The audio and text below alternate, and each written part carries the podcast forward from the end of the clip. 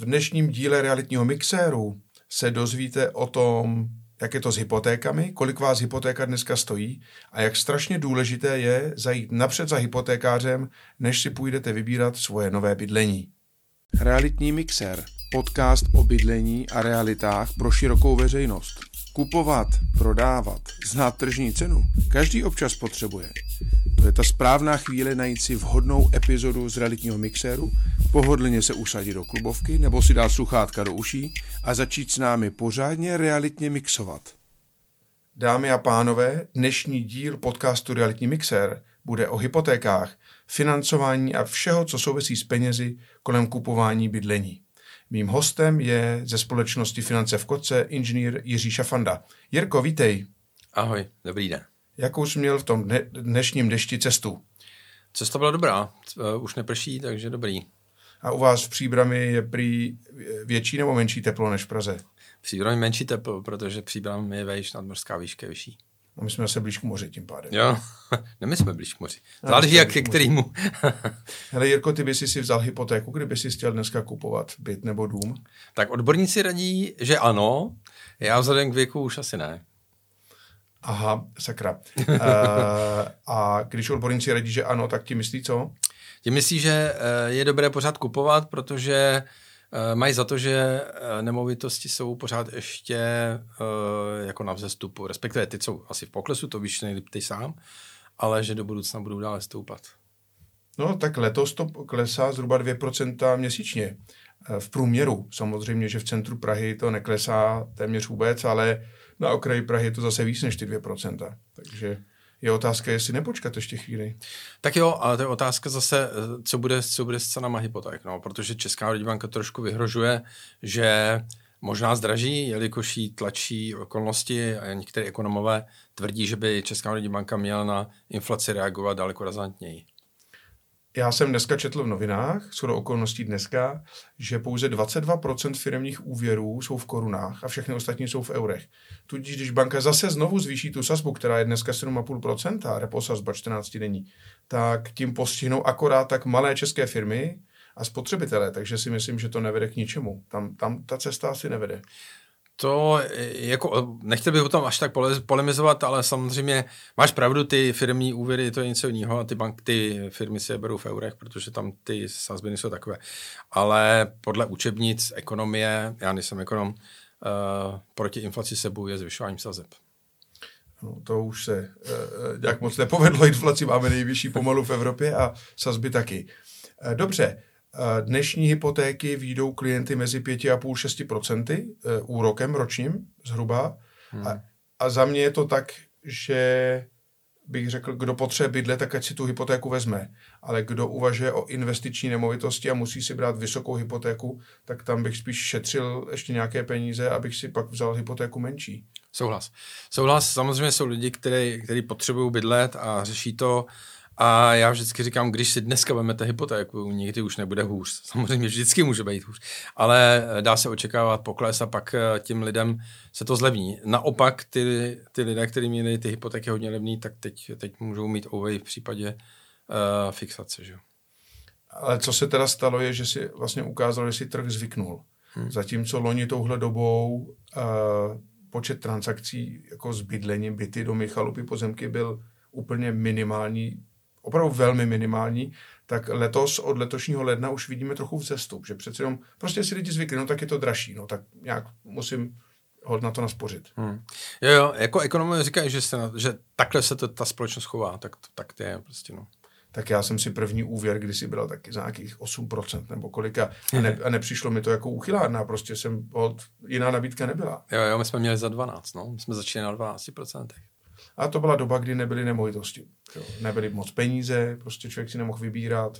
No ty sazby byly takový, byli jsme na to zvyklí, no. Jak říkáš? No, byli jsme zvyklí. Mm, přesně. Hele Jirko, eh, my už dobrých 14 let spolupracujeme na, na hypotékách. To je doba. To už je pár možná tisíců klientů, které jsme společně odbavili. Řekni mi, co tebe na tom pořád baví?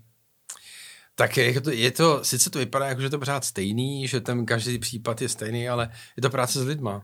A když to nejsou lidi jako moji podřízení, což mi teda jako moc nebaví v životě, uh, tak uh, tohle mi baví, jako pracovat s těma lidma, každý ten případ je trochu jiný.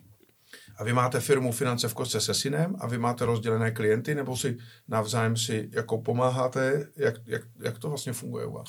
Tak my jsme, eh, na začátku jsem si myslel, že syn mi bude pomáhat, pak jsem zjistil, že by mi to úplně nešlo, že by to nedělal no. dobrotu, takže si postavil na vlastní nohy a jde si sám, jako, a zatím to funguje dobře. Dobře, takže to není tak, že ty pomáháš synovi nakonec obráceně, ale... Začíná to tak vypadat. Začíná to tak vypadat. Dobře. Hele, Česká národní banka ohlásila, že uvažuje o snížení jednoho z těch hlavních kritérií, jestli si může rodina nebo nemůže vzít hypotéku, takzvané DSTI. Hmm. Můžeš prosím tě posluchačům vysvětlit, co to je a jakou změnu to přinese na tom trhu? Tak DSTI je vlastně jako maximální možné zatížení finanční jako té rodiny, to znamená hmm. jako měsíční, eh, počítají se měsíční čisté příjmy a měsíční čisté výdaje za hypotéky a tam je nějaký koeficient daný teď 0,45 pro starší lidi a 50 pro, 50% pro mladší. A ten koeficient se pravděpodobně bude zvedat. To znamená, že to dost pomůže uh, klientům, který neprocházejí přes tady ten koeficient, protože tenhle koeficient byl jako jedním z nejpřísnějších, co se týče tý bon, té, té, té bonity, kterou ten klient musel prokazovat. Takže když klient, klientová rodina měla čistý rodinný příjem 40 tisíc korun a měli splátky hypoték do 20 tisíc, tak si mohli něco půjčit a když měli víc než 20 tisíc, tak neměli šanci na hypotéku. V podstatě ano, akorát, že jak, jak jsi ten příklad jmenoval, tak tam už by se neškrtli vůbec, Dobře, jako co se týče hypotéky. Do 10 tisíc. Ale v podstatě prostě. jako princip je tenhle ten, jak říkáš. A teďka se to teda má uvolnit a tím pádem se dá čekat, že víc žadatelů o hypotéku bude mít šanci tu hypotéku získat. Je to, to ano, tak? otázka je, jako jestli ty lidi do toho půjdou, jestli to přimě. Samozřejmě, že jsou lidi, kteří mají zájem o financování a díky tomu koeficientu tam neprošli. Mm-hmm. A ten koeficient byl měkčí pro, té, pro, té mlad, pro ty mladé lidi, tak teď, eh, když se ten koeficient zvedne, tak, tak budou mít větší šanci. Takže dá se očekávat, že to trošku pomůže tomu, uh, tomu počtu těch hypoték, který se budou dělat. Což tě živí, takže pro tebe dobrá zpráva. Ano. no já mám zase pocit, že já, bych, já jsem skeptičtější trošku, já si prostě myslím, že tak hold to pomůže těm bohatším, ale těm, kdyby si pomohli stejně, ale podle mě to, co přinese pozitivní posun, že se o tom začne najednou líp mluvit. Najednou se to trochu uvolňuje a najednou vlastně hypotéky jsou dostupnější a média o tom začnou psát a lidi to budou cítit a budou mít větší chuť si něco koupit. Tak určitě jo, protože ty lidi spekulují. Eh, spoustu lidí čeká, až se zlevní byty, a až se zlevní hypotéky, ono to spolu úplně nesouvisí, protože jakmile se zlevní byty, tak si ty hypotéky nebudou mít tendenci zlevňovat. Ale spoustu těch lidí jako vyčkával. A jak se říkal, pro ty bohatší, ono už dneska je to pro ty bohatší. I když se, kdyby jsme úplně zrušili ten koeficient, tak stejně je to pro bohatší lidi, protože ty splátky vyrostly prostě třikrát takový, než byly předtím. Hmm. Takže opravdu dneska už ty mladí, nebo respektive ty lidi, kteří mají méně peněz, tak, tak na to nedosáhnou ani bez toho koeficientu. Já jsem četl v sociologických studiích, že je to uh, nicméně tak, že hodně rodiče dofinancovávají. Že prostě rodiče dají, našetřili za svůj život nějaké peníze a ty dají dětem a buď to za ně koupí celé, anebo prostě jim dají významnou částku té kupní ceny a ty děti si pak berou jenom menší hypotéku. Jo, tak ono, ono to, jako v Čechách je trošku taková zvláštní situace. Když jsme se bavili o tom, že spoustu těch lidí na ty hypoték, díky těm hypotékám dneska na to financování nemají, tak eh, v České republice je zvláštní stav a to asi víš nejlíp, jakože počet lidí, který vlastní byt a počet lidí, který si pronajímá. Ve světě je ten poměr úplně jiný. Mhm. A eh, stejný si myslím, že je to i s tím eh, který pomáhají těm mladým. Že u nás je ještě pořád takový to cítění, že si o ty děti jako staráme a že jako víceméně se hmm. zbavujeme svých peněz, který bychom měli mít na důchod a dáváme to ve prospěch dětí, který by se pak o nás měli starat, až budeme starý. Nevím, jestli to tak je, ale eh, tahle ta tendence, nebo tyhle ty věci, jak říkáš, tak u nás pořád ještě fungují. Tak je pravda, že v České republice je 80% bydlení vlastnického, to znamená, že bydlíte hmm. ve vlastním, zatímco třeba v Německu je to nějakých 45%. Hmm. No, jako jo. ten rozdíl je zcela zásadní. Že jako pro nájmy hodně frčí a do budoucna budou i v Čechách, protože bydlení tak zdražilo a už nikdy nezlevní na ty původní ceny. Prostě to není šance. Tak velmi pravděpodobně se výrazně začne zvedat poměr uh, bydlení v nájmu. Určitě. A ono to souvisí i s tou svobodomyslností těch, těch lidí, jako hmm. že, mladých. A je to o tom, že když si tu nemovitost koupíš, tak jsi vázaný na to místo, když to, když jsi pro nájmu, tak jsi jako free. Takže, ale zatím se to moc neprojevuje, si myslím u nás. No. Pořád jako můj dům, můj hrad a, a je lepší mít vlastní. my o tom vždycky vedli debaty se ženou a, a pak se mi přesvědčil jednou, že když jsme měli dvě malé děti a bydleli jsme ve třetím patře v centru, tak se ukázalo, že by bylo jako šikovnější bydlet někde v přízemí se zahradou nebo terasou, kde vystrčíš prostě kočárek z kuchyně ven a máš to, takže jsme si to pronajali. Šli jsme z našeho vlastního do nájmu mm. a tak jsme, takhle jsme vlastně byli ve dvou nájemních nemovitostech, které vyhovovaly v tu dobu našim potřebám. Mm. A teď už jsme zase ve vlastním ale až nám děti vyletí z níze, tak to bude mít moc velký. tak to budeme no, muset zase řešit. Je to věčný boj. Ale je fakt, že ty lidi prostě jako se jim nechce vyhazovat ty peníze, v úvozovkách vyhazovat za ten nájem. To, radši by ty peníze, které budou investovat, tak eh, aby jim pak něco zůstalo. Zase na ten jakoby důchod. No. Takže ono to trošku jako možná jako supluje jako nějaký důchodový připojištění, mi připadá. No, ale musí to dávat logiku. To znamená, musíš na to mít a musí to být tak, že třeba dlouhou dobu to bylo tak, že nájemné bylo vlastně uh, vyšší než hypotéka, když jsi to koupil. Hmm? No, tak pak nemělo smysl to pronajít. Jo, jo. Ale dneska to tak není. Určitě. Četl jsem i články o tom nájmu, vlastně jak se tady jako nájemníci, nebo ty, kteří chtěli pronajímat, jakože neměli dost dobrý prostředí a ještě pořád nemají. Takže asi jo, kdyby se tohle spravilo a nějak narovnalo, tak, tak pravděpodobně ty procenta toho nájemního bydlení budou stoupat. No. Eh, no Jirko, a teďka, jak jsme si říkali, těch realitních transakcí jako pokleslo. Já za naší realitní kancelář Jan Reality musím říct, že ve chvíli, kdy s klientem dohodneme správnou cenu tržní, tak ta nemovitost je do měsíce si najde svého kupce, maximálně do dvou. Takže není to tak, že se neprodává. Je to asi o tom, že spousta prodávajících by chtěla ty peníze, za co se to dalo prodat eh, před, hmm. Eh, před tou krizí na Ukrajině, nebo ještě dřív. A to bohužel nejde. A nepůjde. Takže pak jsou to oni, komu klesá každý měsíc o 2% ta cena. Nicméně, co si říct, nějaké transakce se odehrávají, ale je pravda, že stouplo aspoň u nás počet transakcí bez hypoték. Hmm. Co vy jako hypoteční poradci, co vy na to, čím se teda vlastně živíš, nebo stačí ti těch pár hypoték k tomu, aby jste se dobře uživili třeba se synem, anebo musíš hledáš jiné cesty a jaké jsou ty cesty? Tak já jsem nikdy nebyl nějaký eh, jako v úvozovkách zlatokop, takže neudělal jsem nějaký uh, kvanta hypoték, já se snažím ty hypotéky to asi víš dělat jako trošku prokliensky, takže potom vzhledem k tomu, jak s nima pracuju, tak jich neudělám tolik jako třeba některý jiný poradci. Je fakt, že ten pokles teď je znatelný a my jsme nikdy nedělali jenom hypotéky, vždycky jsme do toho dávali i nějaký uh, pojištění, to znamená pojištění toho bytu, který si ten člověk kupuje, životní pojištění toho klienta mm-hmm. a tak dále. Takže teď, teď víc převažuje ta činnost jako pojišťovnictví, investice, takový to finanční poradenství, jako, mm-hmm. který, který by se jako správně mělo dělat, že? protože udělat někomu jinou hypotéku nebo jenom jednu pojistku je takový trošku jako špatně, no. mělo by se to brát jako komplex, takže teď na to je trochu čas. A klienti na to slyší? Jsou za to rádi? Já si myslím, že jo, jako spoustu lidí, který, s kterými se bavím a říkám, jak máte nastavený nějakou budoucnost? Máte vůbec nastavenou? Mm-hmm. Jak budete fungovat, až vám bude 60, 65, budete chtít chodit do práce do 75 let a makat? Máte to nějak spočtený? Kolik byste měli mít jako balík nějakých investic nebo peněz nebo majetku, abyste pak v pohodě vyžili? Spoustu lidí to nemá spočtený. A když si to jakoby relativně spočítají nějak jednoduše, tak zjistí, že to je taková rána, že to nemá cenu ani řešit. Ale ona to taková rána není. Jo? Prostě musí se to dobře spočítat, musí se vidět, kam ty peníze investovat a musí, a pak se zjistí, že na ten ranec, který měl mít na konci, není potřeba úplně jako se stýkat z kůže a nežít. Jo, vlastně dá se to řešit. Ale spoustu lidí to nastavení nemá. A kolik ten ranec je? O jakých penězích mluvíme? Tak to je uh, jako úplně individuální. Samozřejmě, když se bavíme s někým, komu je 45, a chce mít v 60 našetřeno, tak na to má daleko méně času než někdo mladší. Ano. Ale teď jsme se bavili s těma lidma, zhruba 30 let, my chtěli by mít prostě, dejme tomu v 60 letech, k dispozici 50 tisíc měsíčně, který by mhm. si jako vypláceli k tomu důchodu nebo k tomu, jak Vždy. budu vydělávat. A 50 tisíc měsíčně. Jako a dej... páru, takže 25 tisíc na osobu. Ano, přesně tak. Mm-hmm. A teď, teď se bavíme o tom, že jim je 60, chtěli by mít tyhle ty peníze a chtěli by je mít aspoň 20 let, to znamená do 80. Mm-hmm. Takže jednoduchým výpočtem přijdeme k nějaký částce plus minus 9 milionů. Mm-hmm. A říká se, ty 9 milionů za tu dobu nemůžu našetřit. A pak se říká, dobrý, a co těch 9 milionů, jak je našetříme? Budeme odkládat měsíčně stranou, ty peníze budou někde ležet, nebo nebudou ležet, budou se nějak zhodnocovat a teď mám našetřeno v 60 letech 9 milionů. Co tam budou ty peníze dělat? Zase tam budou ležet, já si je mhm. budu odkrajovat.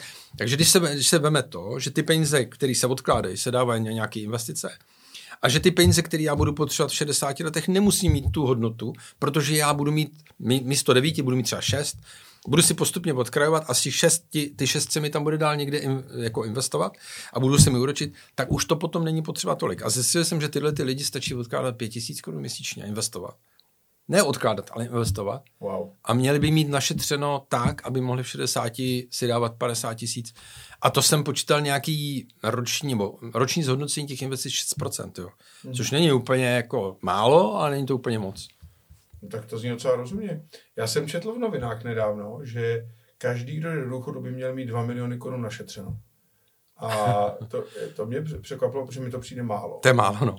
A za druhé je to o výšce důchodu taky, že jo, pro boha. Někdo má jako důchod vysoký, ale většina lidí se pohybuje prostě 15, 20, 25 tisíc, jo. No ono je to o tom, co si ten člověk jako chce nastavit, že jo? jak to mm, má v životě, jo? Mm, mm. jak žije. Jo? Proto říkám, že to je hodně individuální a je to i o tom čase, kolik na to má, aby to udělal. Že jo? Jako my jsme třeba Uh, jako ty peníze nedávali nikam na investice, dávali jsme, postavili jsme barák, máme nějakou nemovitost, kterou Eh, jako který chceme vidět běžně a naše, to je naše investice. To znamená, že prodáme a budeme z toho žít, že? jo. Protože stejně ve velkém baráku žít, a ty jsi to sám řekl, jako až děti budou pryč, tak jako co tam budeme dělat v tom baráku, že? Takže i to, i to může být investice, nemusí to být nějaká, já bych si pod tím člověk nepředstavoval, že nějaký podílový fondy. Samozřejmě těch řešení je celá řada a nastavuje se to individuálně, jak jsem říkal. A máš ty osobně nějakou oblíbenou formu investic, investic do čeho jakoby většina klientů třeba by mohla nějaké svoje peníze dávat?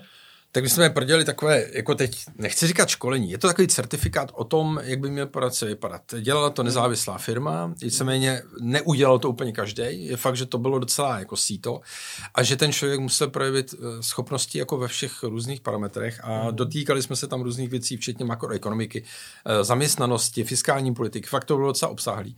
A, a eh, tam jako těch řešení, jak jsem říkal, je spousta a, a není, není to o jednobarevnosti, to znamená, budu to dávat tam a tam celý život.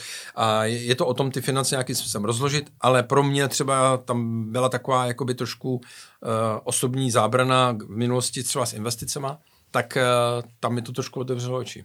Protože ty investice jsou fakt jako důležité jako jedna z možností toho, mm-hmm. toho uh, ohromadění, respektive zušlechťování těch peněz. Ale a když jste teda měli takovýhle perfektní seminář se všemi detaily, mluvili jste o kryptoměnách třeba nebo o metaverzu? Tak určitě. A tohle to je víceméně považováno trošku za uh, loterie, že jo? jo no, je to tak, jo. Je to, je to prostě loterie. To je jako v dnešní době, třeba ten, že jo, hodně jsem do bitcoinu, spoustu lidí v tom vidí ohromný potenciál, možná, že jo, ale je to opravdu loterie. Jako nikdo neví. No a akcie jsou taky loterie, nebo ne? To úplně ne. Tam je nějaká historická, uh, historická uh, jo, historie. A ta historie něco ukazuje a ta historie u nás je krátká, ale v světě je docela dlouhodobá. A samozřejmě i krize, který t, ty státy a ty eh, společnosti prodělaly. Takže to tam je všechno jako historicky vidět. Hele, Jirko, já se vrátím zpátky teda k financování bydlení. Hmm. Kromě hypoték, jaké jsou ještě možnosti? Co stavím spoření? Jeho chce vláda zrušit podporu nebo co? no tak stavní spoření je jednou z alternativ jako financování bydlení. Mm-hmm. Já osobně jako to nevidím jako dlouhodobě jako udržitelný, protože stavební spoření mě dávalo smysl, když jako já jsem začínal a měli jsme hypotéky za 12%, mm-hmm. přišlo stavební spoření, který říkalo, k lidi, kteří mají peníze, je budu dávat nám, my jim je budou uzúročovat mm-hmm. a budeme je půjčovat levnějš tím, tím lidem, kteří je potřebují. Mm-hmm. Protože to budou peníze těch klientů, těch, kteří mají. A Stavní spořitelny přišli na trh s tím, že měli levnější uh, úročení těch úroků než hypotéky. Dávalo mi to smysl. Ano. Nedává mi to smysl, aby stát uh, dával státní podporu do stavního spoření, který je dražší než hypotéka. No, mě to, mě to, já tomu nerozumím, proč to tak je. Mm-hmm. Víceméně tady nějaký lobby těch stavních spořitelen do toho nechce jako úplně zasahovat. Stejně všechny patří bankám, ne? A, no, v dnešní době skoro jo, no. no. Hmm. Dobře, takže fajn, takže stavební spořitelny necháme stranou. A jaká je jiná možná forma, teda, když si chci koupit byt, jako, kde, kde vzít financování? Tak uh, fungují ještě pro některé klienty, kteří v bankách jsou neprůchozí, tak existují ještě nebankovní instituce. Uh, mám je v portfoliu, moc nedělám. Je to drahý a všechny lidi upozorňují na to, že to je prostě, že ty reklamy, které jsou v televizi, jako když vás banka odkopne, my vám to dáme, tak je to u, za určitý podmínek a ty podmínky jsou vždycky straš, o dost horší tvrdé, než v bance. Pak jsou ještě jako další možnosti některé firmy, a nechci jmenovat, dělají třeba družstevní bydlení, že ta firma koupí hmm. jako nemovitost, bytový dům a tím svým klientům umožňuje jako družstevníkům se podílet na financování toho domu s tím, že za x let jako dobrého splácení můžou, může přijít to vlastnictví družstevní na osobní. Ano, to, um, i my to poskytujeme a dokonce se teda i na jednotlivé byty hmm. nebo domy udělat. Je to o malinko dražší než hypotéka, hmm. ale má to několik výhod. Jedna je, že nikdo neskoumá tvoji bonitu a druhá je, že nejseš vidět nikde. Takže jsou lidé, kteří potřebují nebýt vidět v katastru hmm. nemovitostí, případě družstva uh, ta situace takhle je. Akorát, že jak jsi říkal, že, že nikdo neskoumá, jestli na to máš nebo ne, tak předpokládám, že ta firma, která to půjčuje, tak to zkoumá. No. Tam jsou podmínky, ale nastavené hrozně jednoduše. Hmm. Nezaplatíš o. a pak prodáme ten tvůj podíl a to, co uspokojíme svůj, uh, svůj tvůj závazek hmm. a zbytek ti dáme. Hmm. O, takže ono to vlastně má jako relativně jednoduché řešení. Hmm. Jo. No jo, a vzpomínáš na doby, kdy nebyly žádné hypotéky, kdy si nějak takhle nešlo koupit byty? To já jsem jako, tam to si úplně nespomínám. Já teda celý život jako ve financích nedělám. Dělal jsem něco jiného, ale nespomínám si na to, že by, že by něco takového bylo. A ty děláš financování bydlení jak dlouho? Ten? Od roku 2005. Roku 2005, to je teda kolik, 18 let? Mm. Mm, panečku. To je taky nějaký pátek. jo, už nějaký pátek to je. Hele Jirko, a ještě mi řekni, teď ta poslední doba je hrozně turbulentní. Mm. To nikdy úplně nebylo, začalo to covidem, pokračuje to přes všechny energetické krize, inflaci brutální, Rusko napadlo Ukrajinu a nevím co všechno. Je, co to tobě říká, nebo co, co ti to přináší? Je to, jako bojíš se, co bude, nebo je to nějaké riziko, nebo to bereš nadhledem, nebo se těšíš na to, že zase bude něco nového, jak, jak to cítíš? Tak já si myslím, že důležitý je nevázat se na, na ten jeden produkt, to znamená, jako jsem hypotékář, dělám hypotéky a nic jiného neumím. To si myslím, že je špatně a to je v dnešní hmm. době obecně, že jo. Prostě ten, kdo se už se specializuje, tak samozřejmě má určitou výhodu, ale pak jako jistou nevýhodu v momentě, když se něco takového děje a teď se děje pořád něco. Takže my, my my, my to máme jakoby trošku ošetřený tím, tím portfoliem, co všechno děláme a ty rodinné finance, jak já tomu říkám v podstatě, mm-hmm. tak, tak ty jsou velice široký. Že jo? A v dnešní době zase velká jakoby investiční příležitost, jo? protože všechny, nebo spoustu těch akciových podílových fondů jsou jako nízko, protože to popadalo, tak teď je ideální šance prostě se v tom realizovat. No. A to nemyslím jako obchodník, ale spíš jako, jako klienti, kteří můžou investovat vidím tu energii v tom obličeji, že tě to opravdu baví, teda, že jsi našel svou cestu. A prosím tě, asi poslední otázka na tebe je, co, co dobrýho ti ta nová doba přinesla? Co dobrýho ti přinesl, po, eh, ne podcast, ale uh, uzavření ekonomiky, uh, tady ty energie a všechny ty věci. Co, co, co dobrýho se o sobě třeba dozvěděl? já nevím. Jako to je, to, je, to je jako těžké, já se na to úplně nepřemýšlím, protože vždycky všechno špatný pro něco dobrý. Mm-hmm. Jo, takže třeba jako v našem případě tady bylo spoustu lidí, kteří dělali jakoby ty produkty finanční jako dost povrchně a tak nějak jako a třeba i jednostranně, jak jsem říkal, tak, tak třeba tato doba tyhle lidi odstranila a vždycky přežívají, mm. jakoby, jak říkám, a to je příroda, nejsilnější jedinci, takže víceméně nám to mohlo odstranit třeba část konkurence. A každá ta doba něco přináší. Teď je teda hodně turbulentní na můj vkus, že už jako nejsem úplně nejmladší, ale jako já jsem takový optimista, takže všechno špatný pro něco dobrý a Uh, zase to odstranilo některý lidi, kteří to dělali tak jako trochu a nebylo tam, nebylo to úplně tak profi a ty si myslím, že tahle ta doba třeba odstranila. No. no tak zaplať bambu. Hmm. To je v realitách to samé. Hele, a vlastně jsem si uvědomil ještě jednu věc. Necítíš, že by konkurencí pro tebe byly ty nové finanční nástroje, které umožňují hypotéku prostě z mobilu udělat kompletně celou? Umělá inteligence vyhodnotí hodnotu nemovitosti jako zá, záruky nebo zástavy a že se to všechno dá udělat vlastně bez lidského kontaktu napřímo a tak dále. To určitě jo, teď je otázka, jako samozřejmě klasický případ, člověk, který prostě ne, jako bonitní, tak možná jo, ale my řešíme spoustu takových případů, které nejsou a úplně jednoduchý. Hmm. A zase naš, jako naše výhoda, jako než přijde klient do banky, tak tam mu řeknou, tak nám řeknete něco o sobě, přijme a tak. A on to, on to nějakým způsobem tam na ně vysype. A my pracujeme trochu jinak, my můžeme tomu klientovi i jako víceméně ho navést, co by měl dělat tak, aby tu hypotéku za nějaký čas dostal. Hmm. Takže a to v bance dělat nesmí, že? to je jako, to není princip banky. Takže to je jako třeba naše výhoda oproti tomuhle, co říkáš. My jsme to probírali i v naší firmě, co se týče jako pojištění, mm. že prostě je tady spoustu online kalkulátorů a takových a, aut a všechno si pojistíte sami, nemusíte chodit za člověka.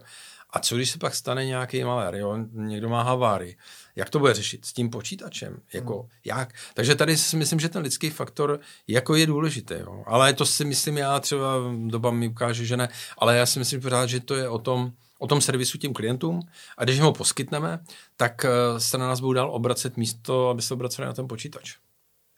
Souhlasím. A vlastně nás to v realitách čeká taky bez zesporů. Automatizace, digitalizace hmm. přijde, a já se tomu usmívám, protože eh, těch případů, které takhle se můžou vyřešit, je 20, možná 30% to jsou ty ideální, hmm. kde není nic zvláštního, kde není problém s přístupovou cestou nebo s nějakým zadlužením, nebo že se ukázalo, že kus té nemovitosti je na jiném eh, katastrálním území hmm. a tak dále, nebo na jiné parcele, která patří státu nebo někomu. Tyhle všechny věci se nedají prostě vyřešit přes počítač. Zatím hmm. teda. Hmm. Zatím ne.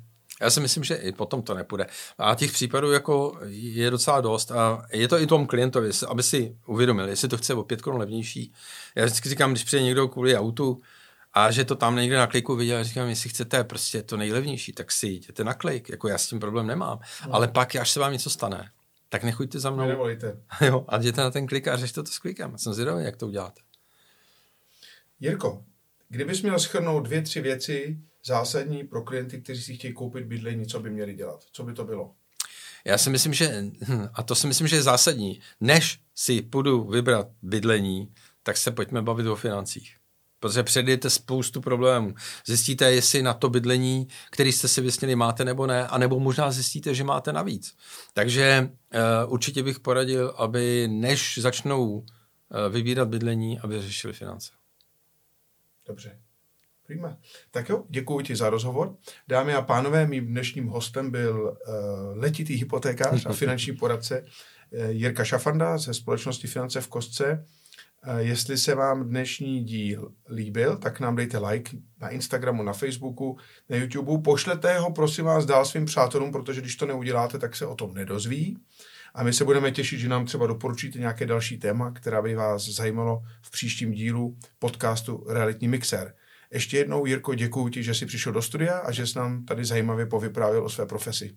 Já taky děkuji za vyprávění. Hezký den, fajn. ahoj. Ahoj. Realitní mixer, podcast o bydlení a realitách pro širokou veřejnost.